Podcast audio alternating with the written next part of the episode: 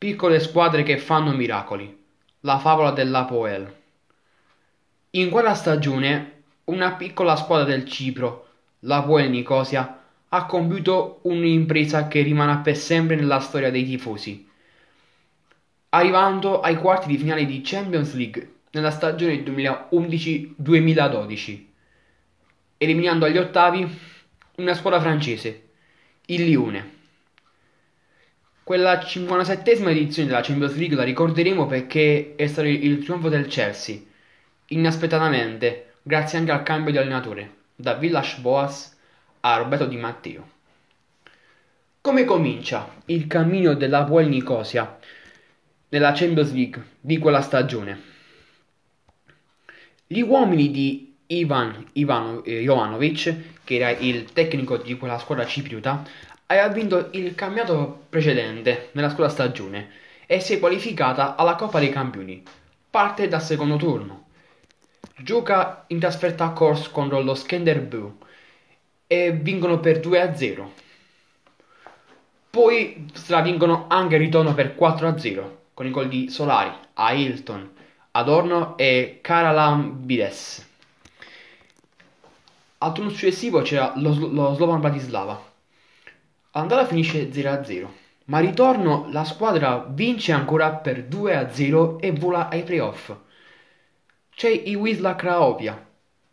All'andata subisce una battuta d'arresto, ma ritorno gli uomini di Jovanovic rimontano la partita e vincono 3-1.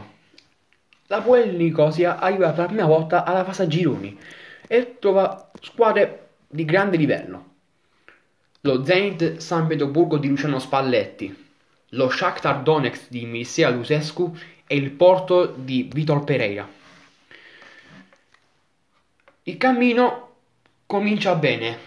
Alla prima giornata c'è lo Zenit. 2-1 per i ciprioti, grazie a Manduka e a Hilton. Poi segue un pareggio in Ucraina contro lo Shakhtar e in Portogallo contro il Porto. 5 punti, 5 punti nelle prime tre partite. Ebbene così.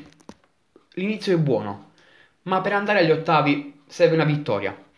È il primo novembre 2011.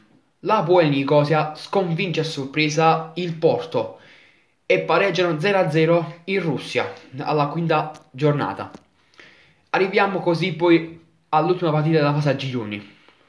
Gli uomini di Ivan Jovanovic devono vincere per andare agli ottavi e compiere una piccola impresa. Trovano lo Shakhtar. Il risultato sarà di 2-0 per gli ucraini, ma per fortuna il Portogallo, il Por- in Portogallo, il Porto pareggia in casa contro lo Zenit. Chi, chi passa il turno? La Buel Nicosia. La Buel Nicosia, pensate, ha compiuto una piccola impresa. Andare agli ottavi di finale Chissà, forse sarà l'inizio di un sogno o di una bellissima pagina di storia. Non lo sapremo. Eh già, gli ottavi di finale. Agli ottavi di finale c'è il Lione. Il Lione di una grande eh, squadra francese, dove lì sono usciti giocatori come Lacazette, Fekir, Bastos. È il 14 febbraio del 2012. Nel giorno di San Valentino, la Puel Nicosia va a giocare a Lione contro la squadra francese. Perde 1-0 con i gol di Lacazette. Tuttavia i ciprioti sono fiduciosi. A ritorno possono fare una grande partita, possono andare avanti ai quarti e compiere una, picco- una piccola impresa. È il 7 marzo. Tutta la città di Nicosia spinge la squadra verso i quarti di finale. Vogliono scrivere una pagina di storia. Gli uomini di Ivanovic passano in vantaggio per 1-0, che consente di andare ai supplementari e ai calci di rigore. E già, ai rigori. Ai rigori si scriverà una, una pagina di storia. I francesi partono per primi. Prima Carlson, poi parte la Poel con Ailton 1-1, poi Lopez 2-1 per il Lione. Ma la, la Poel c'è, pareggia con Nuno Moraes ma è anche Liune. E poi anche Alexandru. Siamo su 3 a 3. Siamo al quarto dischetto. La casette dal dischetto pa- batte il calcio di rigore e ciò dispara. Tutto lo stadio esplode. Adesso ci credono. L'Apoel invece riesce a segnare con il 4-3 con Trikowski.